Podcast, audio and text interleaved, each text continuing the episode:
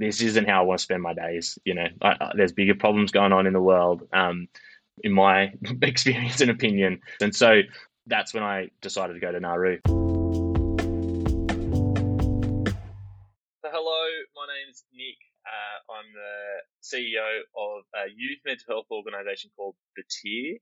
Um, and Batyr is all about smashing the stigma around mental health um, and about trying to get young people to access support sooner um, and learn how to manage their, their mental health uh, every day. So we run education programs in schools, universities, and workplaces. Um, we've evolved those programs all around the idea of storytelling, sharing real, authentic experiences with each other as a way to um, educate, but as a way also to help understand what it's like to manage mental health issues and and to help kind of bring to life this idea of hope that there are ways that we can manage our mental health and there are things that we can do every day um, to to support those around us and ourselves, but also um, better understand what services are available or professional support is there if it's if it's needed. So it's a preventative program. All of the programs are really fun and high energy, engaging. We try to change the way we're talking about mental health, so it's not something so scary or clinical um, as it has kind of been traditionally, and a bit more accessible for everyone. And in particular for us, we're focused on um, for, on on young people. So uh, that's what Batyr is um, is all about. Amazing. Thanks so much for coming on, Nic. And I'm yeah, I'm really excited to talk about that, particularly the storytelling part, because yeah, there's a lot of people that come on this podcast and tell their stories and how I'm keen to ask you about. I heard you speaking on another podcast about how you measure it, which is like having someone speak at a school, telling their story and then surveying the kids listening and asking them would they be more likely to seek help, which is so mm. cool that it's like that's one of the metrics and you can actually measure it and see the result. Yeah, it's a I mean, storytelling is, um, you know, something that humanity has done, been doing for a long time as a way to kind of pass on knowledge and um, to learn from each other and, and, to share experiences. And so we kind of live our lives in a narrative, and, and so I think it makes sense that it's a powerful way to um, to to learn. And and I think mental health has been one of those things that hasn't been talked about to the extent that we probably need to. And so uh, it's just a it's a pretty powerful um, experience. You know, some a young person, um, they're usually 18 to 30 uh, years old, um, who has, you know, they might have experienced something like social anxiety, and they go through our program, and then they're willing to, you know, stand up in front of 100 students that um, they don't haven't met before and, and share their experiences, so that so that others that don't don't sort of go through what they've been through, and um, yeah, you know, you can hear a pin drop when those stories are being shared, and students will often come up afterwards and shake hands or say thank you or, or write notes about how, how much that's changed, um, had an impact on, on them. And so, uh, yeah, we definitely measure, um, the impact of that, both the experience for the storyteller, but also for the, for the listeners. Um, and, and it was all built off this idea of a, a variety of, um, research that was done around storytelling and the impact that it can have. Uh, and then since then, we've been able to kind of do our own research along the way as well um, that have seen some, seen some amazing things in the storytellers, things like reductions in um, self stigma, increases in self confidence, and then for the listeners, uh, yeah, things around um, you know reductions in stigma and uh, as well, and and increased likelihood to um, or attitudes towards help seeking. So, um, yeah, it's a pretty it's a pretty amazing um, uh, amazing thing to see and be a part of. Um, I've been with Batyr for about eight years, and so really passionate about the work that we're doing and um, and constantly inspired by the young people willing to share their experiences um, so that others can kind of learn from that. Amazing. Because, yeah, that that is what has helped me the most. Like I always say this example, but Tyson Fury, a heavyweight boxer. I've said this so many just, times. Just beat Jake Paul. Sick of listening to it. Sorry. He just beat Jake Paul, didn't he? Or is that his? Did he? I don't know. I haven't been following, but when I, I he talks so openly about his him going to kill himself, like what like happened in that like leading up to it, the moment, how he overcame it, but from such a empowered place because Mm. I it's just like so real and through I think anyone who yeah deal I mean now everyone it's everywhere in society in you know talk about mental health but it's so different having someone saying this is what I went through Mm. and so you're like fuck like it's not just me who and then I think the point you I heard you say somewhere as well about making sure it's relatable because it really helps when I mean, I don't know how relatable I am to Tyson Fury, but for some reason that his story really helped me. But yeah, it is. It's when you're like, actually, I, I'm like similar to that person and they went through something so similar. And if they overcame it, then I can too. Like, is that kind of the idea? Yeah, I mean that's a massive a massive part of it. Um, yeah, relatability is is something that that was part of the. Um, so there's some research done in the states around storytelling, and part of that was about one of the key elements that needs to be there is relatability. Um, but that's not always the case. I think sometimes we, uh, and you, you sort of talk to it, but like there are just sometimes some stories that connect with you. They just hit something home, um, and it probably is around um, relatability in some ways in terms of similarities in the experience or something. But um, yeah, uh, it's it, is partly that um, you know ability to go, oh, that's that's like me. Sometimes it's um sometimes it's even like articulation of experiences. So for for young people in particular.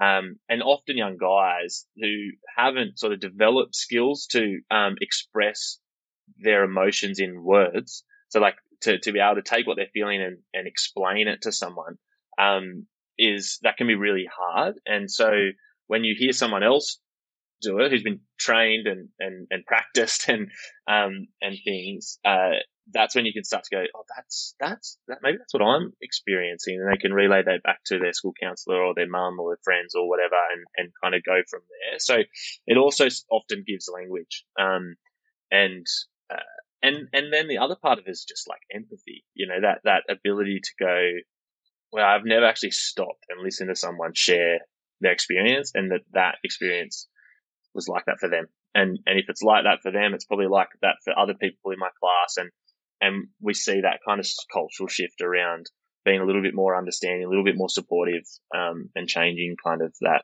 that culture or that that conversation as well Amazing. And then do you, okay, last question before I ask about you and how you got involved in this. But do you find because this is what I find on this podcast that people will often share um vulnerable things and for me as well and it's like yeah, that's really daunting, especially on this because it's like how you have no idea who's going to listen to it. Um, Mm. people are listening to it after the fact, but it's when someone says like actually something that you said because yeah it's one thing okay people are listening but it's still quite scary like what are they thinking but then when Mm. someone comes and says like actually i went you know my parents went through a divorce and i experienced a similar thing or whatever it is and then you get that the speaker gets that feedback that then they they're like Mm. wow uh, by sharing this i made a difference to someone and so it's kind of like in a way like some of my suffering could be channeled for to help someone else Yeah, hundred percent. And I think, um, you know, we we have a a pretty um, significant structure around uh, supporting these young people that share their their stories because, um, you know, on one hand, there we we do hear that that their experience is is actually quite positive for themselves in sharing, and a big part of their driver is the feeling that they get after doing it being a really positive one. But at the same time, we're human beings, and um, sometimes we're not feeling up to doing something like that, or um, life isn't as rosy through a period as it was, you know, six months ago, and and sharing an experience about how we're doing really well isn't authentic.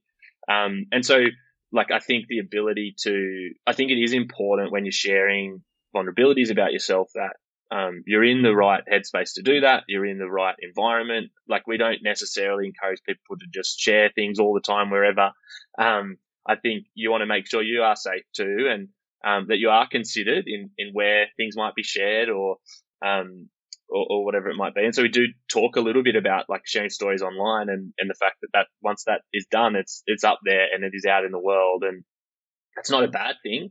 Um, but it's a consideration. Um, and so, you know, with, with, the team that look after supporting these young people, you know, they'll, they'll often be, um, young people that take a well-being, what we just call a well-being break. And so essentially they might spend six months or a year sharing their story and then they decide for six months they just want to um, focus on study or work or whatever else they're doing, and then they might come back and share their story again. And I think, you know, that, like I said, the big driver is the fact that they get these young people coming and saying to them, thank you so much. That like had a huge impact on me or, you know, we, uh, like we have thousands and thousands of little notes and stories about I'm now going to go get support or I think my brother is going through what your experience was. I just, I'm going to just ask him if he's okay or, you know, I just, there's, there was a, a young girl who, um, she was actually at, at, at, a crisis point. She had made a plan on how she was going to take her life and she remembered the program from a few weeks earlier. And in that program, we put Lifeline's number. We get students put Lifeline's number in their phone and Lifeline's a, a crisis support service in Australia. Um, and in that moment, she called Lifeline and they, they supported her through that and, and, um, through that moment. And, uh, and then she ended up getting support that she needed. She ended up going and studying um, at university. She came back and learned how to, share, how to share her story, started sharing her story at our programs. And um, so there's these amazing um, experiences that these young people have in just being able to hear people be real, share that things get hard, um, but there's also things that we can do um, to manage when when things do get tough. Oh my god, that's such an amazing story. So then mm. you found out that that had happened in that moment from when she came back years later and told yeah, you. Yeah, her mum, her mum emailed us and said, you know, just said thank you for the program. It, you know, probably saved her life. Um, and, and so we reached out to them and, and yeah, since we've just had a, a bit of a relationship, I guess, around, um, you know, that experience. They've shared their story at, at different events for us and things. Um, so yeah, pretty, pretty amazing. And then I guess the other thing, um, you'd have to make sure of is that you, cause I, yeah, cause with the sharing stuff online, I think there's a difference between an empowering story where someone's saying, like, this was really hard. This is the reality. This is what I did. This is how I sought help. And this is, you know, not that everything's perfect forever. It's like maybe I'm still dealing with this, but I'm supported and whatever, I'm in a really great place versus someone who's like still in pain and maybe more like a victim mentality or something like that, which then is, yeah, maybe not the best thing for young yeah. people to kind of, yeah. Yeah, there's kind of two elements to, to that. One is around, yeah, being in the right headspace. Like there are times when we need to be focusing on ourselves and how we get well and better. And, and it isn't, it isn't going to be the best time to be sharing. Um, you know, some people might disagree with that and, and that sometimes sharing in the depths of your, you know, despair, um, is, is a great time to share. It's not, it's not really the, and, and, you know, that, that's no, not really any, um, research either way. I guess there is research around safe language and, and what, what we should and shouldn't say and how much detail we should go into. And so I think if you're at least in control around how you're sharing that story in those moments, then maybe that is okay. But what we, what we focus on is, um, is yeah, just making sure that people are in the right headspace to share that they're in control of, of kind of what, what they're saying, what they want to get across and in the way that they want to get it across. Um, and we actually help structure the story. And so we talk about the well analogy, which essentially, um, the structures, the structure of the story that we um, that we look to support on is uh, you sort of start with talking about yourself and who you are, um, and and kind of bring to life the fact that um, you that you're a, a, real person, like living life, and and that you've got real experiences. You're at school, or you you enjoy music, or whatever it is. Um, because I think often mental health um, is associated, well, mental disorders often kind of, um, for, for a lot of people, they feel like that is who they are, or for um, a stig- stigma, a, a, community that may have stigma towards mental health might view someone that if they've got bipolar disorder, that is who and everything that they are, for example. Um, so we get them to talk just about who they are and their background and, um, and then they, and then they'll start to talk about the, the really tough times. That's where we're going down into the well. Um, and they'll, they'll, they'll chat about, um, the real experience that it was to, to kind of go through some of the things that they've been through. But then we also talk about coming out of the well and making sure that they're talking about what they do every day now to look after their mental health, how they got support, um, and, and sort of the lessons that they, they took out of that experience. And, and that means that when the students leave, they're leaving feeling empowered that they can do something about it, that there is hope, that there's something that they can do for themselves or for their friends. And, and so I think that's, you know, one part of it is being in a safe headspace. The other part of it is really thinking about how you want to share your story, um, in a way that's going to get the best, um, I guess, impact on people listening. I think sometimes people feel like it has to be, um, confronting or, or like the, the best way to have an impact is, is to sort of share you know, huge amounts of detail and, and like, um, how, you know, how traumatic it was or, or whatever. And that some elements of that are important, but actually, um, it, it, it's not, it's not necessarily about needing to do it that way. It's about, um, making sure that you're, you're covering kind of the, the key elements. We talk about little stories in stories. Um, we talk about using analogies, about trying to bring to life what that experience is like. So we focus more on, I guess, that um, bringing the story to life rather than necessarily individual specific moments in someone's life. Hmm. Okay, I, so much to talk about, but I'm going against the well the well approach that I usually go with, which is starting with the first question about you and how you grew up. So, can we do that? Yeah, sure. So I um, I grew up in a s- small coastal town about four hours north of Sydney. So it's it's on the mid north coast of, of New South Wales in Australia. Um, about two thousand people there when I grew up. a bit of context, and there were some smaller, smaller sort of um, larger regional towns close by, but it was a very small town. Um, it was a great place to grow up. Um, you could just walk down to the beach and go for a surf. Um, went to high school, public high school, uh, sort of in the bigger, the bigger regional town, um, just outside of Old Bar, about 15 minute drive from where I lived. And yeah, had two, had mum and dad, two brothers, middle, middle, um, middle brother of three boys. And, um, yeah, had a great, I had a great up, upbringing there. Um, but as soon as I sort of finished high school, I, I, le- I left. I was ready at that point, um, to, to go and explore, I guess, the, go and explore the world, I guess, um, and get out of there.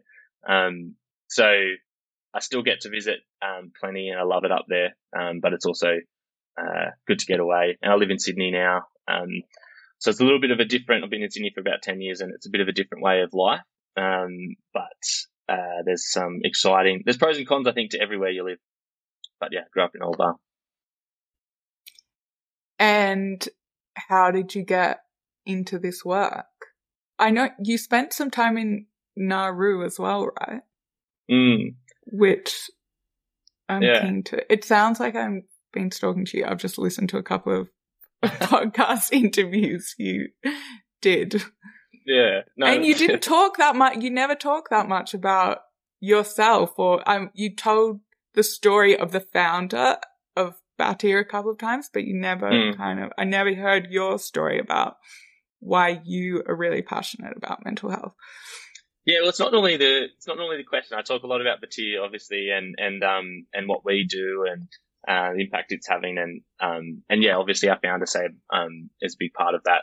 Uh, but there's not always as many questions about me, but um happy to talk about that. Uh, so how do I get into it? I mean, that, yeah, um, it's a tough question because it's hard to it's hard to sort of go back to the moment where I feel like I realized. So I can talk specifically about how I got to Batyr, but I think the idea of moving into sort of the social sector or working for not for profits um, probably is slightly deeper than that. Um, I, I, when I went to um, when I was in year 12, I was actually the school captain of my high school, um, which I don't know around the world people that schools do this, but um, essentially the students and teachers vote for someone to be school captain, which um, involves a variety of different roles. But anyway, I was a school captain, and so um, there were sort of certain expectations of uh, how I would act at school, and it's usually um,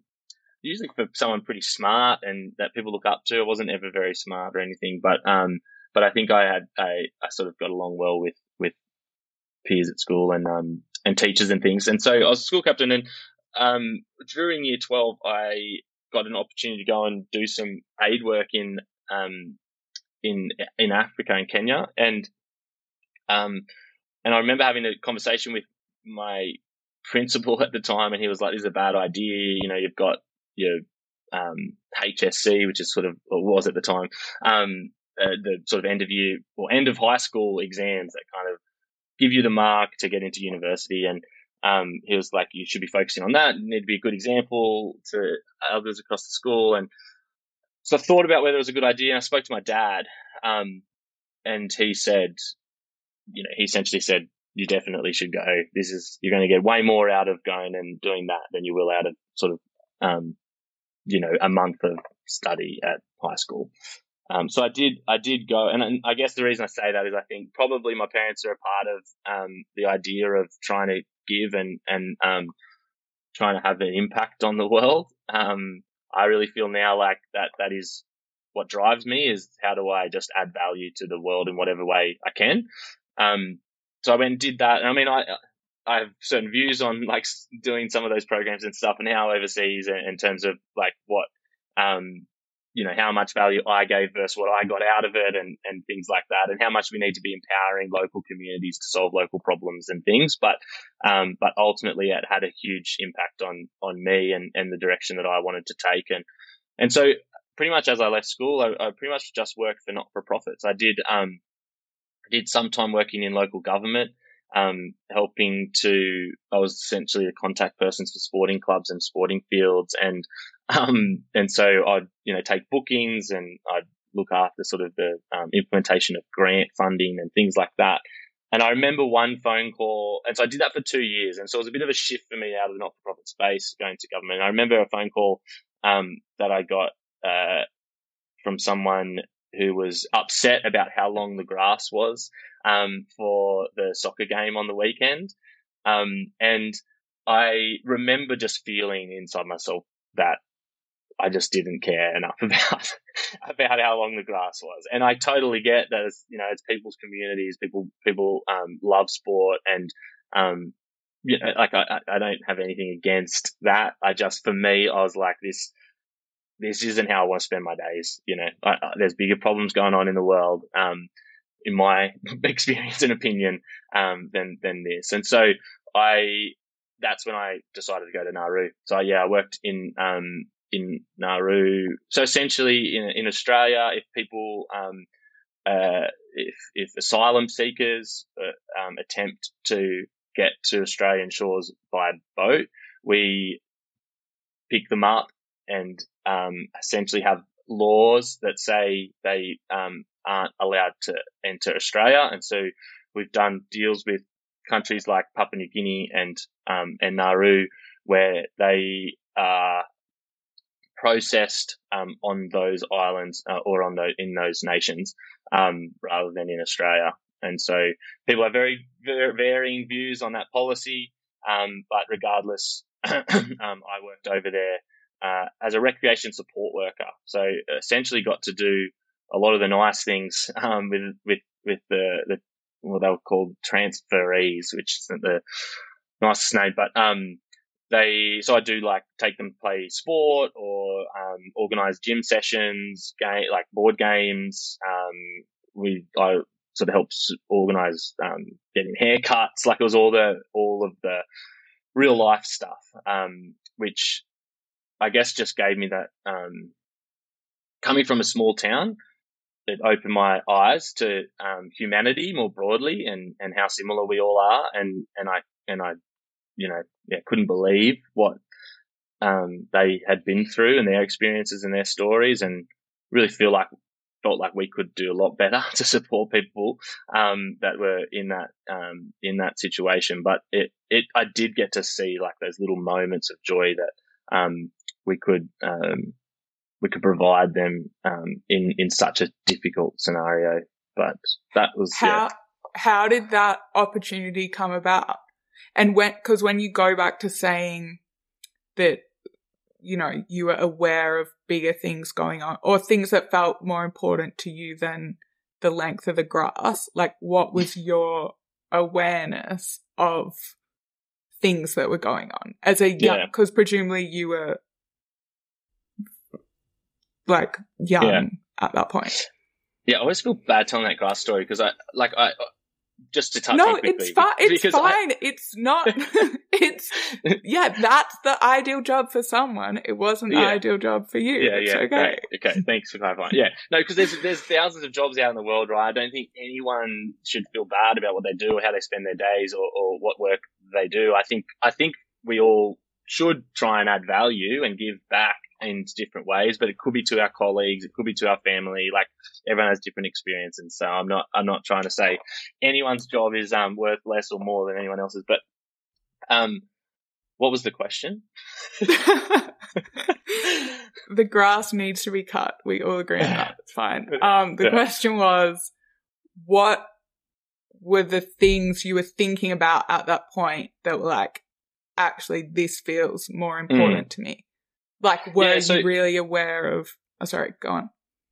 Yeah, sorry to cut you off. Yeah, um, it wasn't anything in particular. I think that's the interesting thing. I mean, obviously now being at Batyr, and I can talk about some of the stories uh, or some of the experiences I've had around people in my life that have dealt with mental health issues and things, and why that's a passion for me. But at the time, it wasn't so much a particular social issue. It was that um, I've and I and so I've and I've been involved in a variety of things um, like youth at risk, um, obviously refugees, asylum seekers, mental health, like a variety of, of, things. And I think it's more about like I was trying to work out how what what job could I do that um, I would be challenged or um, pushed to leverage the strength that I have in the best way possible. That was kind of the driver for me. And so uh, it wasn't um, necessarily a particular social issue. It was more about where can I add the most value. Um, and so um, the role when I started at Batyr is very different to the role I'm doing now. And that's just been from kind of that mindset, I think, of now how can I add more value? I've learned this thing or I've given this thing or I've made this change. And now can I, how can I kind of, um, look at a different way to add add value. So yeah, it wasn't so much a particular social issue that drove me, and that's why I kind of took came back to that the the high school experience because it wasn't so much about I, I'm passionate about this thing. I think it was more I'm passionate about trying to contribute in some way. Amazing. And so, where did the um, Nauru opportunity? How did that come about? I um I actually went so when that experience in um, when I was sort of, you know, working through what I wanted to do after the, the government, I, I was pretty unsure. Like I didn't know what my strengths were really, and I didn't really know how to go looking for a, a, a job like that or, um, or what the job would be. I studied sport management, so it wasn't like there was like a really, it wasn't like a, I'm not a psychologist or, um, or anything where there's like a really clear pathway to a job. And so I actually ended up calling like a bunch of um, mentors, like friends, people I'd worked with, and and just asked them questions about what they feel like my strengths are, what they feel like I could do or should do, how I should spend my time, etc. Um, and and that kind of just helped, I guess, for me that look a bit more specifically at certain certain types of um, of roles and then yeah, I just kind of went went searching for what was available, um, and and came across this role that was related to the sport management side of what I had done. Um, was you know impact focused. It was for a not for profit. It all sort of aligned in terms of where I felt like I could use some of what I've learned, some of what I'm passionate about. Love sport, um, and also do that in a in that in that sort of impact or not for profit space. And um, so I gave it a go. It was a, a it's the way that that would that it was it's offshore. So Nauru, I believe, is the smallest country in in the world. It's about it's an island that's three kilometers by about five kilometers, so very small. I think it's about 10, population of about ten thousand people. Um, and and so you'd fly in three weeks, spend three weeks there doing six days a week, twelve hour days, and then you'd fly back and um, do three weeks off um, back in in Australia. So it was a, a different experience, um, but a but an amazing one. Wow! And so that is that a charity that's kind of working alongside the government to say, okay, you're putting people because these people are in detention there, right? Is that right, um, or it's they're being processed there? Yeah, they're being processed, uh, and so um, it was. So I was working for the Salvation Army. Um, they had the contract with the government to do all of the welfare work. The other organ, the, there was also Save the Children were working over there, specifically focused on on the kids.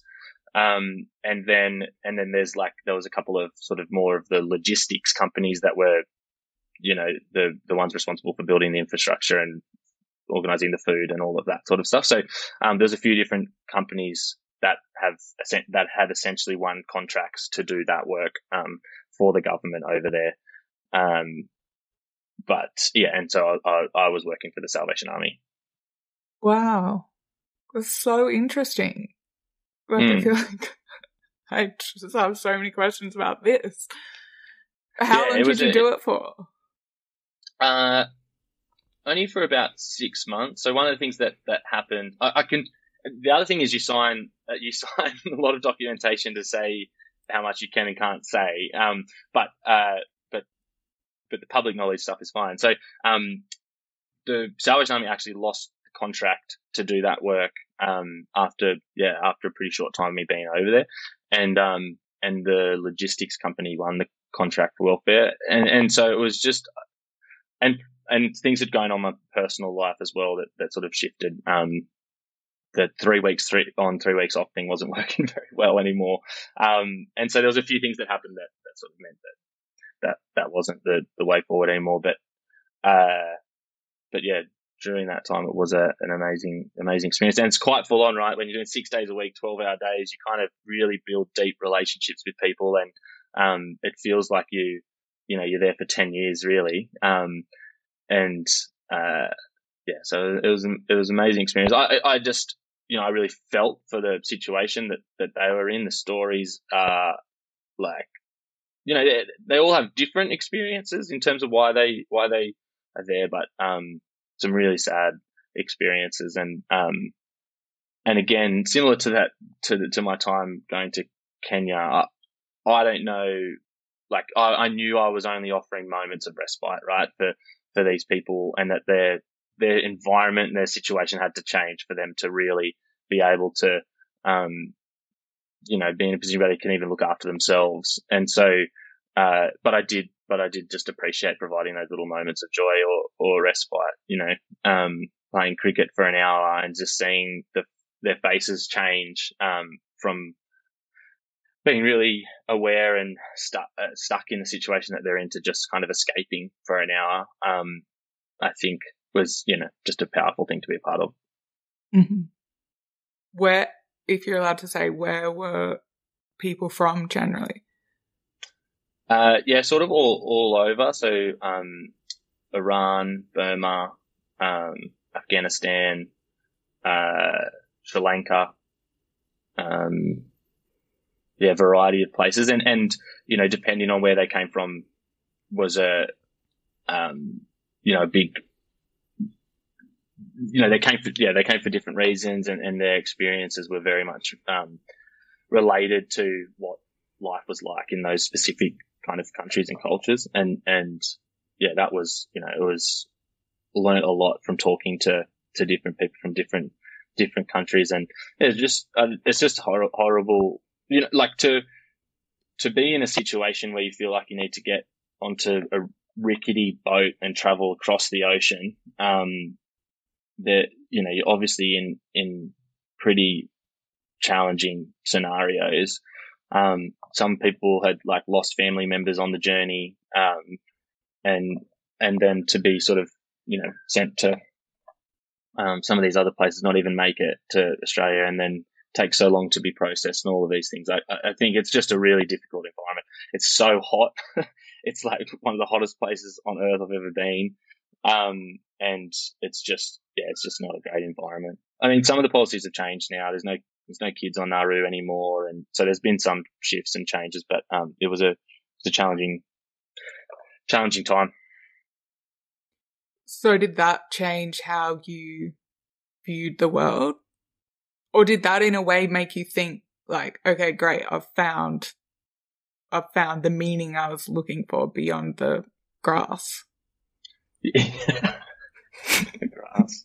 um, uh, I definitely saw the world differently. Like I, like I said, uh, you know, growing up in a small town, there was, you know, it was an, it's not a multicultural place. Um, and so, uh, my understanding of the world and people around the world um, was limited, and so doing that experience just yeah opened my eyes to um,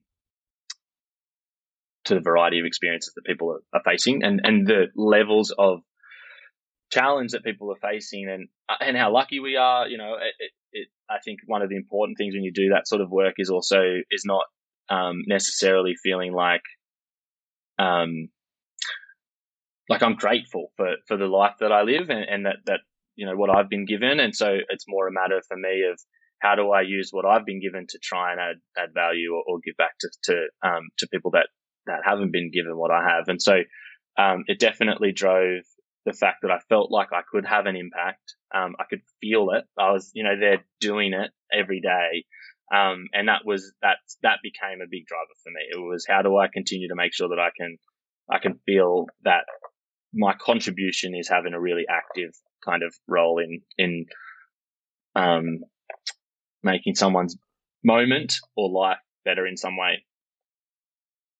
Mm-hmm. And so what did you do next? So then I, um, worked at and I did this. So I worked in outdoor rec centers for a long time. So, um, well, not for a long time. I did a few years straight after high school before I went to university, and then I went back into a different a different environment um, to uh, in um, after after that um, role. And you know, part of well, the role straight after um, high school was uh, I did some work sort of taking um, youth at risk out into the out into the bush for, for a week and, and sort of um, trying to use outdoor um, education as a as a tool to sort of reframe people's views on themselves and how they interact with people. Um, and then and then there was a lot of school camps, um, and we and we do a lot of uh, holiday camps and things as well. So um, that was that was a really fun job. Um, and uh, what so we is, do we do. Sorry, what does youth at risk mean? Oh, um, yeah. I mean, that's not the best. Essentially, um, essentially, young people that are that have, um,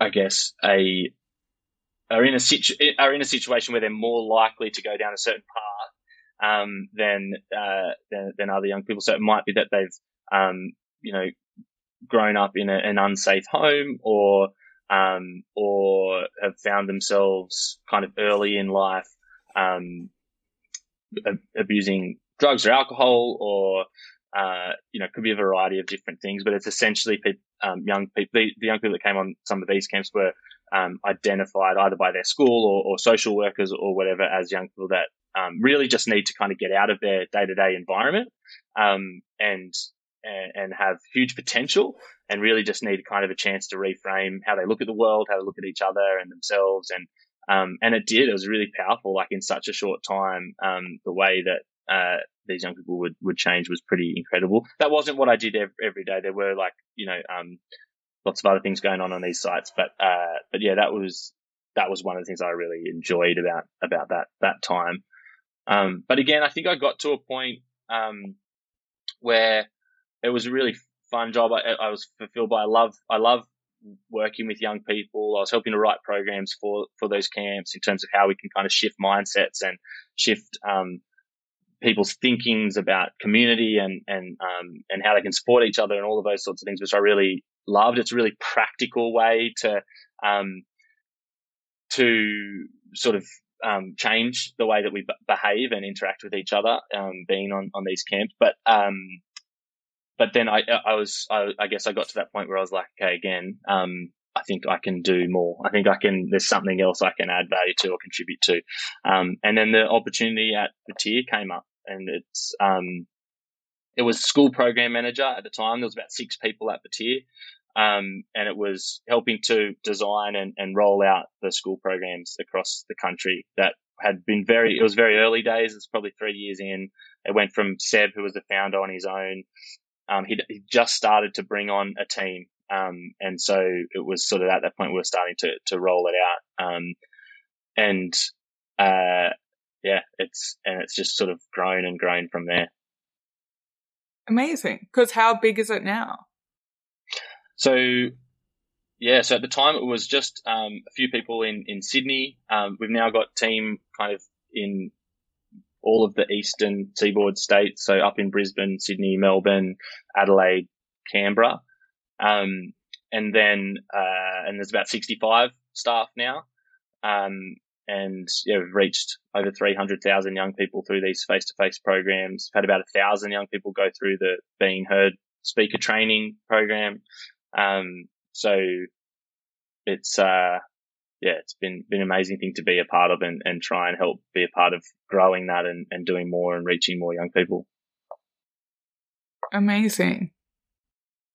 Cause yeah, the other point that I can't, I don't, can't remember if you said this at the start, but the really compelling point here is that, so like we know mental health, it's like the it's just a big problem and it seems to be growing and it's like really affecting um I'm just thinking there are people in this audience who only care about like economics. But if you think about from mm. an economics factor, it's like people aren't in the workforce because, I mean, particularly where I am in the UK, it's like the, it appears to be more of a problem here. So it's like, okay, how do we, but it's like people accessing help and that was the statistic you guys talk about is is like only is it 25% of only 25% of people are getting help or something?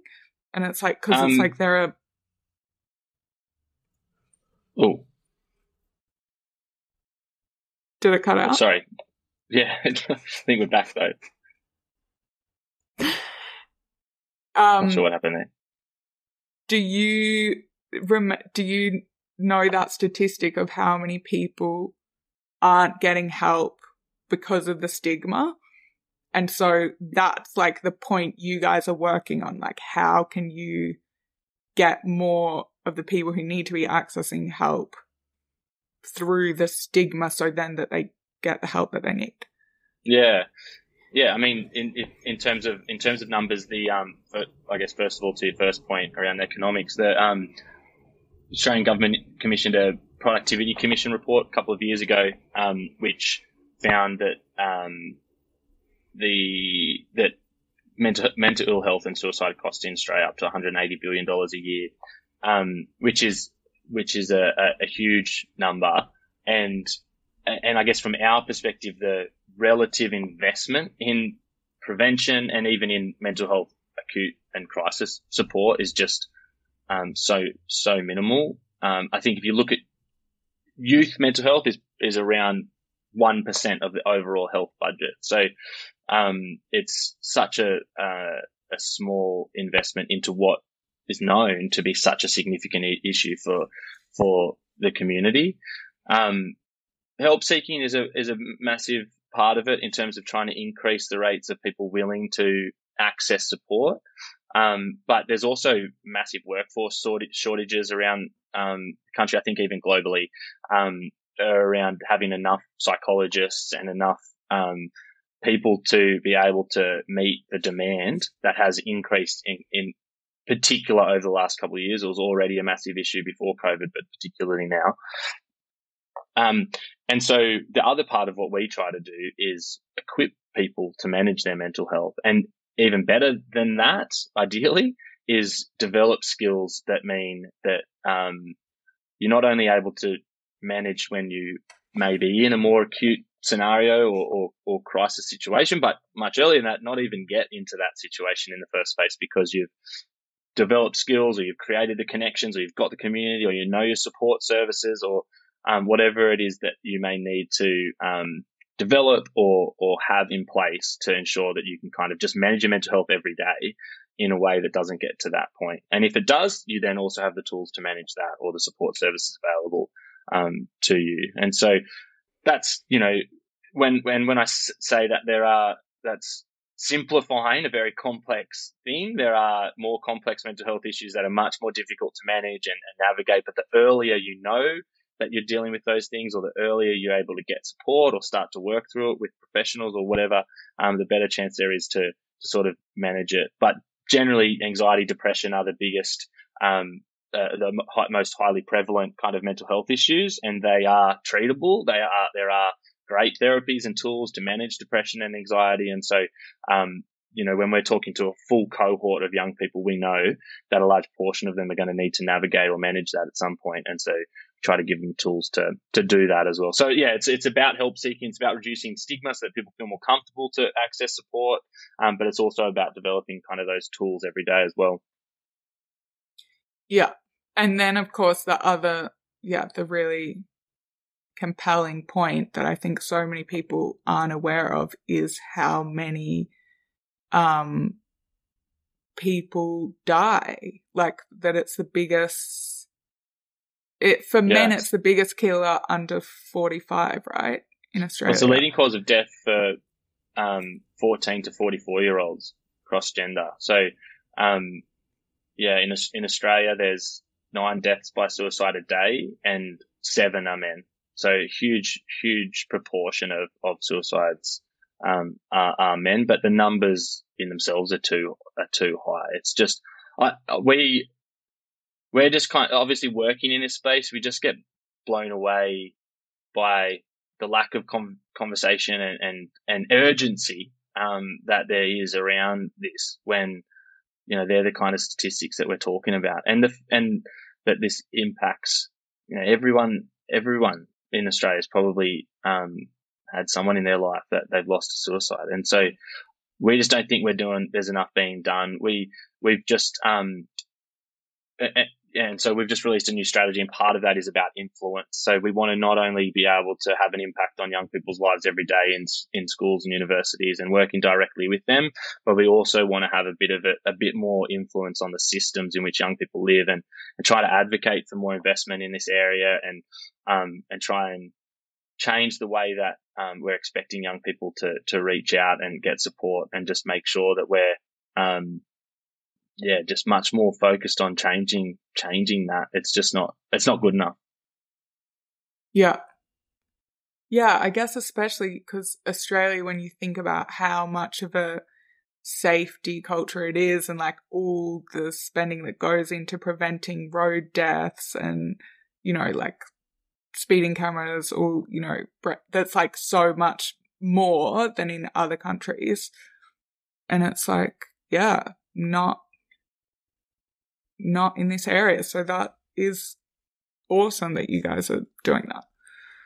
Yeah. And I mean, there's a lot of organizations we're trying to work with. I think it is a comp, mental health, I guess, is, um, like, I think it's what we need is like similar sort of, um, focus on some of those, you know, um, you see it in, uh, in Australia around um, skin skin cancer as well, you know, and the slip slop slap campaigns and, and all those sorts of things too. But um, mental health is a bit different. There are a lot of social determinants that that impact mental health. So you kind of need to fix housing, and you need to fix food security, and you need to fix um, employment, and, and all of these other things that intersect with mental health. So it becomes a complex thing to to solve. And so um, there are you know, I sit on the board of Suicide Prevention Australia, and um, and that's you know that's a peak body for suicide prevention in in the country, and they, you know, big focus for them is ensuring that suicide prevention is considered in every portfolio across the government, and it's not it's not its own separate um, you know health issue, but it's an issue that um,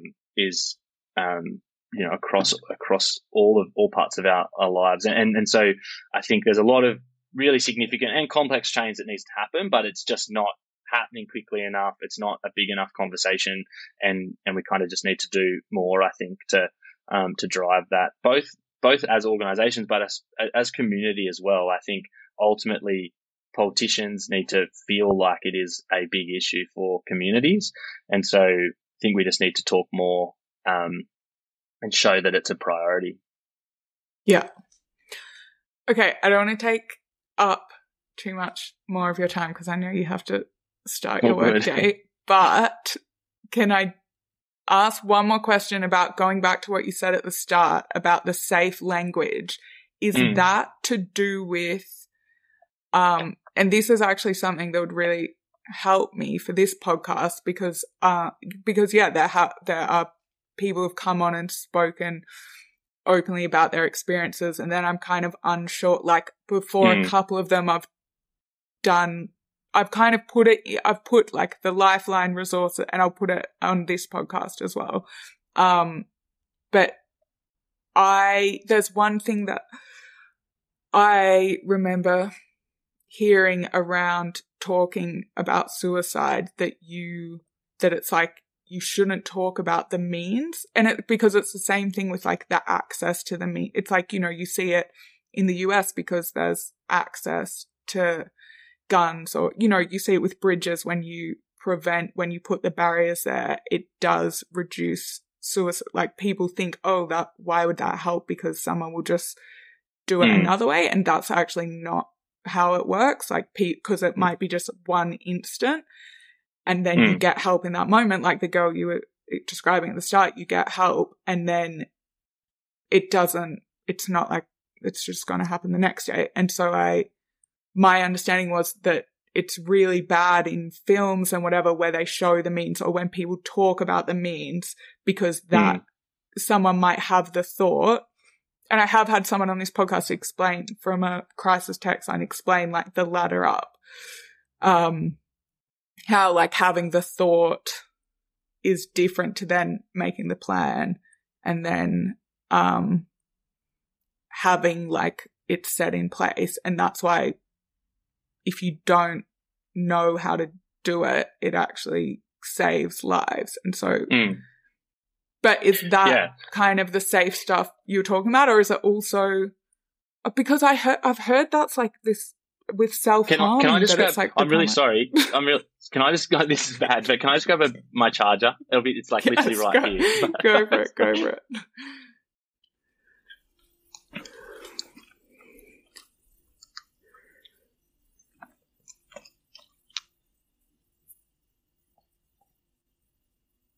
Sorry, that wasn't well planned. I um, I can't I, I can't remember if I told you or not that this is unedited, so that yeah. little bit no, of well, silence good, everyone just gets to enjoy. It makes it real, right? Like this is just a real conversation, unedited. But, yeah. Um, I I think uh, so. Yeah. Well, like first of all, the first thing you said around removing means is really like a really important part around um, suicide prevention. Um, the things that we talk about being um, cautious around talking around uh, things like um, yeah, so methodologies or or, or means um, because it can just put can give people ideas essentially, um, and so uh, and then and then um, quantities and things. So if you're talking about like eating disorders or alcohol abuse, um, sometimes people can make comparisons and go, oh, they, you know, they had X number of bottles of whiskey. Um, that's way more than I have. I don't have a problem. So um, comparisons are, are, are, something to be cautious of um, as well. Uh, and so, but but at the same time, you want to have real conversations too. And so, I, I mean, if you're doing podcasting and things, I don't think um, uh, there's always a huge amount that, that you that you can do. And we, I think the priority is having the conversation, but it's just, I guess, um, there's a, a, group in Australia called Everymind, um, and they support uh, the media industry around how to um, to talk about this stuff. And there's just some good general stuff for any any day people to to have a read of and just be aware of kind of how to how to talk about this stuff in a a safe way. But it's really more just about avoiding going into all of the detail. You know, if someone says I've I've tried to take my life, um, often the first question is, oh, like how, like how, what, what to do, um, and that's not going to be really helpful for anyone, right? And so, is that what um, kids ask at school? Yeah, well, I mean, I think I think a lot of us are kind of curious at like how did you get to that point and like what you know what did that look like for you? And so I I think um yeah it, it doesn't it doesn't necessarily help to say you know how how you attempted to take your life. And so um but something that is important is having the conversation and and something that has changed it around the research changed around the research is the fact that it is actually important to ask people if they are suicidal. Um, so there is there are important conversations to have um, and then there's just you know things to just be careful of i think when having these conversations as well. Yeah. And i think with the art it's like that's the really that's really what i i wanted to get across is that when we're talking about suicide and people come on and share these things, and you know, I'm talking about my own experience with depression, it's like some people who don't haven't experienced it or like don't know about it, that can be scary about the idea of being suicidal. And then, yeah.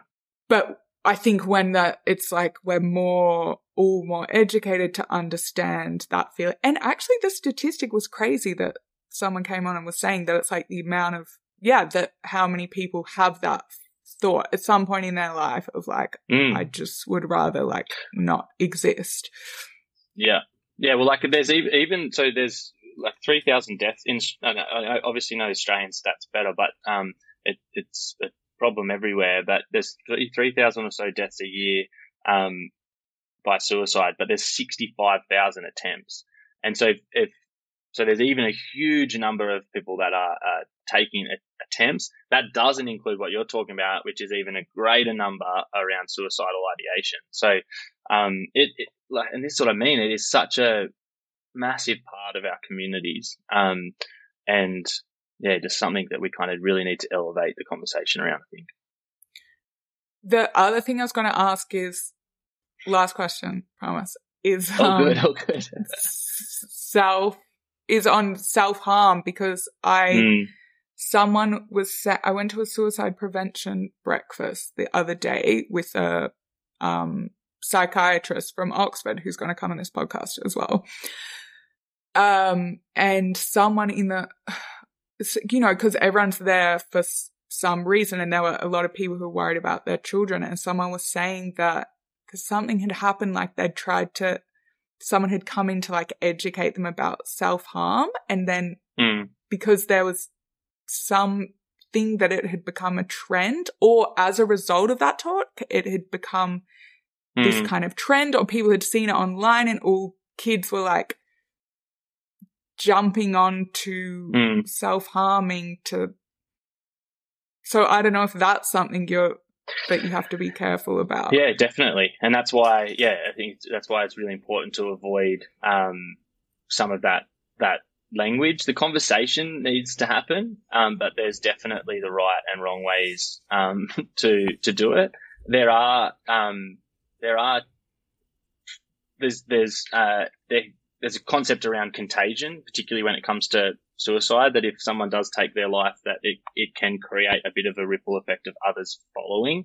Um, and similar in self harm that it can, it can become a bit of a, a trend is the wrong way word, but, um, it can, yeah, it, it is something that if someone says they're doing it, then you start to think, oh, maybe that will help how I'm feeling. And then you start doing it and then it, it can start to be, um, something that does grow from there. But, um, what, again, what we do is um, talk about healthy ways to manage those emotions and feelings um, and experiences um, rather than what sometimes happens, which is just focus on what's happened um, or just share the story about like what someone did when they were self harming or just talk about types of self harm or whatever it might be um, rather than just mentioning that in the well, um, but then actually focusing 90% of our program on what you can do to manage your, your mental health in a healthy way, how to access support, um, how to take charge. Uh, so, yeah, I think that's definitely something that um, you have to be very we we have to take very seriously and, and have to be very cautious around. Yeah, amazing. I love that thing that it's like ninety percent about how because I just I just worry that for like the older generation or some people kind of think about this mental health stuff is like this woke rubbish that young mm. people are like too mm. soft or something. But I think that's the key point that it's like this is real and the people telling their real stories, but they're talking about. And I think, yeah, I love that, that you're like how to empowering people for how to manage it on your own. Because yeah, at the end of the day, like we all have to be responsible for our own health, but we need the tools to be able to do that. Yeah, and and you know we don't um we don't think that every person in that room is is going to necessarily um they'll have you know moments of of depressed mood um, or anxious moments like every human being and learning how to manage that at different times is really um, a, a, a, really great tool to thrive in life. And so that's a big part of our focus too. It's, yeah, there are a group of young people here that need to access support. There's a group here that don't right now, but they will one day. And then there's a group that are going to be pretty fine through life. Um, but for them to thrive and be even better, they need to understand their brains, the way that they feel and, and how they act and behave around people and how they can do that in a much better way. And so, you know, I, I don't think, um, it's not a matter of trying to be, yeah, like woke and saying, you know, depression is, is something we're all going to deal with and, you know, um, try and hang your hat on that. It's, it's just about understanding what it might look like if you're not doing your best and you're not 100%, um, and how to manage that day to day. I think it's a great, it's a great, um, tool for all of us to learn and, and great knowledge for all of us to have to make sure we can live the best life that we can. Much, much better than um, not talking about any of that stuff at all and, and trying to work it out ourselves in our own head. Um, I don't think that's going to be great for anyone. And are you in that last category? What What's that? As in, as in. I'm making assumptions about you, but that you are, which I shouldn't do because you, I hate that when people like, oh, that person seems so happy. Like, how can they be depressed? And it's like, yep, because you don't see everything that goes on. But have you, I'm just assuming because yeah, you do haven't I have a kind story of shared around? It. Yeah. Yeah. So, um, I've, I've never been diagnosed with a mental health issue. Um, I see a psychologist. Um, because I uh, I feel like it helps me to manage stress and um, and parts of my life that have been hard. Um, I've definitely gone through extended periods of feeling down um, and dealing with grief and and things, um, which has been which I didn't have the tools to to manage and, and meant that it did kind of I think was went un, unmanaged for a while, but it, but it was never kind of a um, an extended kind of lifetime um, experience as it is for some people. So my my experience is more uh, my uh, uh, people that I love around me um, that have been dealing with depression. Um, my uh, my older brother's best mate died by suicide, and so um, you know there are those close people to me that um, I've um, seen struggle and, and, not have the tools. And I think for me, one of the big motivators was how I interacted with um, that with with people in my life that that were that were struggling, and um, you know, I, I remember. Um, I don't think she would mind me mentioning, but my mum um, had dealt with depression at different points in her life, and at one point she told me she was taking medication, and I just uh, and at the time I just said, I don't, you don't need to do that. Like, just go on a holiday, you'll be fine. Um, that was my understanding of mental health at the time, and so that's kind of what I want to help shift and change for other young people. It's not that I had a bad, I'm not I wasn't a bad person. Um, I had good intentions in that, it, it, but that was the extent of my knowledge as a 15 year old kid or whatever. And so, um, if we can not only help those people that need to access support, but help the ones that are interacting with people that are really struggling, um, then we're just going to have a better society of people that are empathetic, that people know how to support each other, how to have a conversation if someone says, yeah, I'm actually, so I've actually had suicidal thoughts. Um, a lot of people are like, oh, sh- now what do I do? Um, but if we can teach people how to have that conversation, then I think um, it, it's it's everyone. We all we all need to be part of part of sort of solving this and, and helping um, support each other and being a bit more empathetic, a bit more caring, a bit more thoughtful around people around us um, and to ourselves too. Amazing. Yeah, and I guess I would yeah, I guess I would just add for anyone who's listening if you are you know starting to talk about it and you're kind of worried about it from my from my experience it's just like when you keep if you just keep saying how you're feeling but especially when you're like i'm taking you know i'm in i'm i'm getting the help i need like i'm on top of it but it's like you share and you just it's kind of like you just have to keep doing it because there are a lot of people like yeah, like your reaction where they really mean the best, but they're just kind of like, oh, like, great, you're having a good week, like, you're solved. and then it's like, yeah.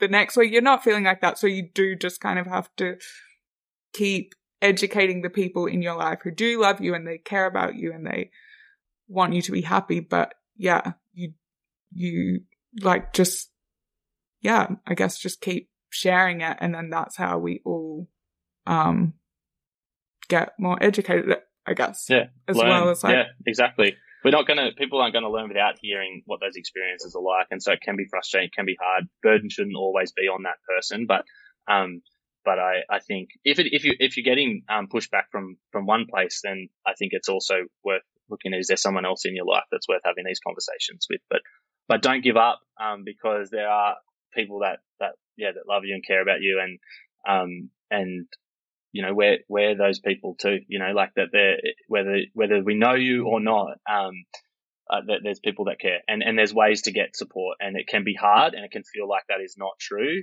Um, but it is true and, and um, we just, you just need to keep pushing and, and, and trying to find those ways. Um, and then for the rest of us, we need to keep pushing and keeping an eye on each other and keep reaching out, keep asking, are you okay? Um, and keep trying to learn how best we can support people that we care about around us as well. Yeah. And I'm sorry to hear about your brother's mm. best friend. I, yeah, I lost my brother to suicide as well. I can't remember if I told you that, but that's why I'm super passionate about mm. this. And yeah. yeah, for anyone who's listening, who it's like trying to remember in those moments, because I think it often is in those moments you think no one would care, like, yeah, the world would be better off without you or no one cares, but it's mm. someone, yeah, now I'm getting emotional because it's like, yeah. yeah, someone definitely cares. You probably just, um, so it's like, please remember that in that moment if you can. Okay. For sure. No, thank and thank you for sharing that. And I think what you're doing is so important, like putting these just people's stories out there for people to hear that life's hard sometimes and that, um, or, and I know they're not all of the, you know, all the people talking are, talking about life being hard, but, um, but it is tough and, and we do need to come together. I think you're creating communities through having these conversations and you're creating space for people to, to share their experiences. And I don't think it's always clear cut. It's not always easy. It's not always really clear on why or how or what happened or how it could have happened differently or any of those sorts of things. This stuff is all very complicated. Um, but I think it's also important sometimes to kind of simplify our role in it when we can and where we can. Um, and then do our best and, and, um, and that's all we can do. Um, so yeah, um, I'm, I have no idea what that experience would be like for you. And I'm so sorry that it happened. Um, we're trying every day to, to stop, to stop it happening. Um, but it's horrible, horrible, um, experience to go through. Um, okay. Last, the last three questions I have for you that everyone gets that are quick, mm-hmm. unless there's mm-hmm. anything you want to say before that. No, all good. Let's do it. Okay. What, what do you do to stay grounded? What do I do to stay grounded? Um, I think this question of- used to be do you, like do you meditate, but then so many people like no. So yeah, okay, I changed know what you, but I know what you mean. Okay, that, yeah, that's what I was checking. Um, so I live near the beach. For me, being near the beach or water is is massive. Um, and so I pretty much go for a swim every day, um, which helps me uh, stay pretty grounded. Um, and then yeah, just creating space out time of uh, out time of outside of work um, to be doing other things and thinking about other things and creating space. I do do a little bit of mindfulness, not a huge amount. Um, but even just for me, like just sitting watching TV over night time is a great kind of just escape to, um, to, to, yeah, stay grounded as well. But the beach is a big one and exercise. Nice. Okay, is there a book that has had a big impact on you?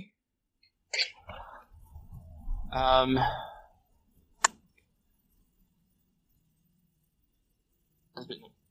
I'm not a massive reader, to be honest. Uh, I do listen to a lot of audiobooks. I don't know if there's been one That that counts really, as reading. Audiobooks Okay, are books. okay, good, good. Um, I just I'm trying to think if one has stood out to me. I mean, some recent ones that I've actually liked. I listened to um, Green Lights by Matthew McConaughey recently. Which sounds I like a bit of a funny one, but that. it's actually um it was actually some really cool just like life reflections in that that um that uh yeah I found really um helpful and interesting. That was probably the most recent one.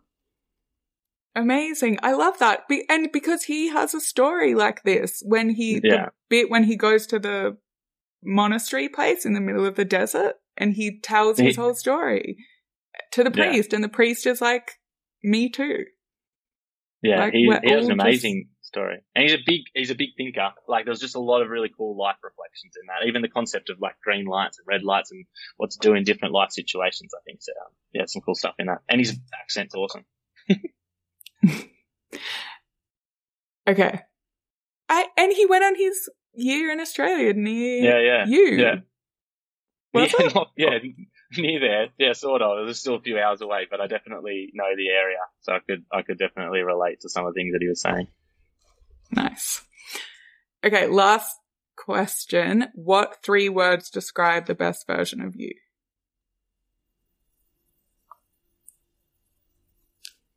Um, wow. Uh, positivity. Um, uh, um, care, caring, empathetic, maybe. Um, and, um, that's hard. Third word. Friendly. Amazing. I don't know. What are yours? Mine, I think, have to change.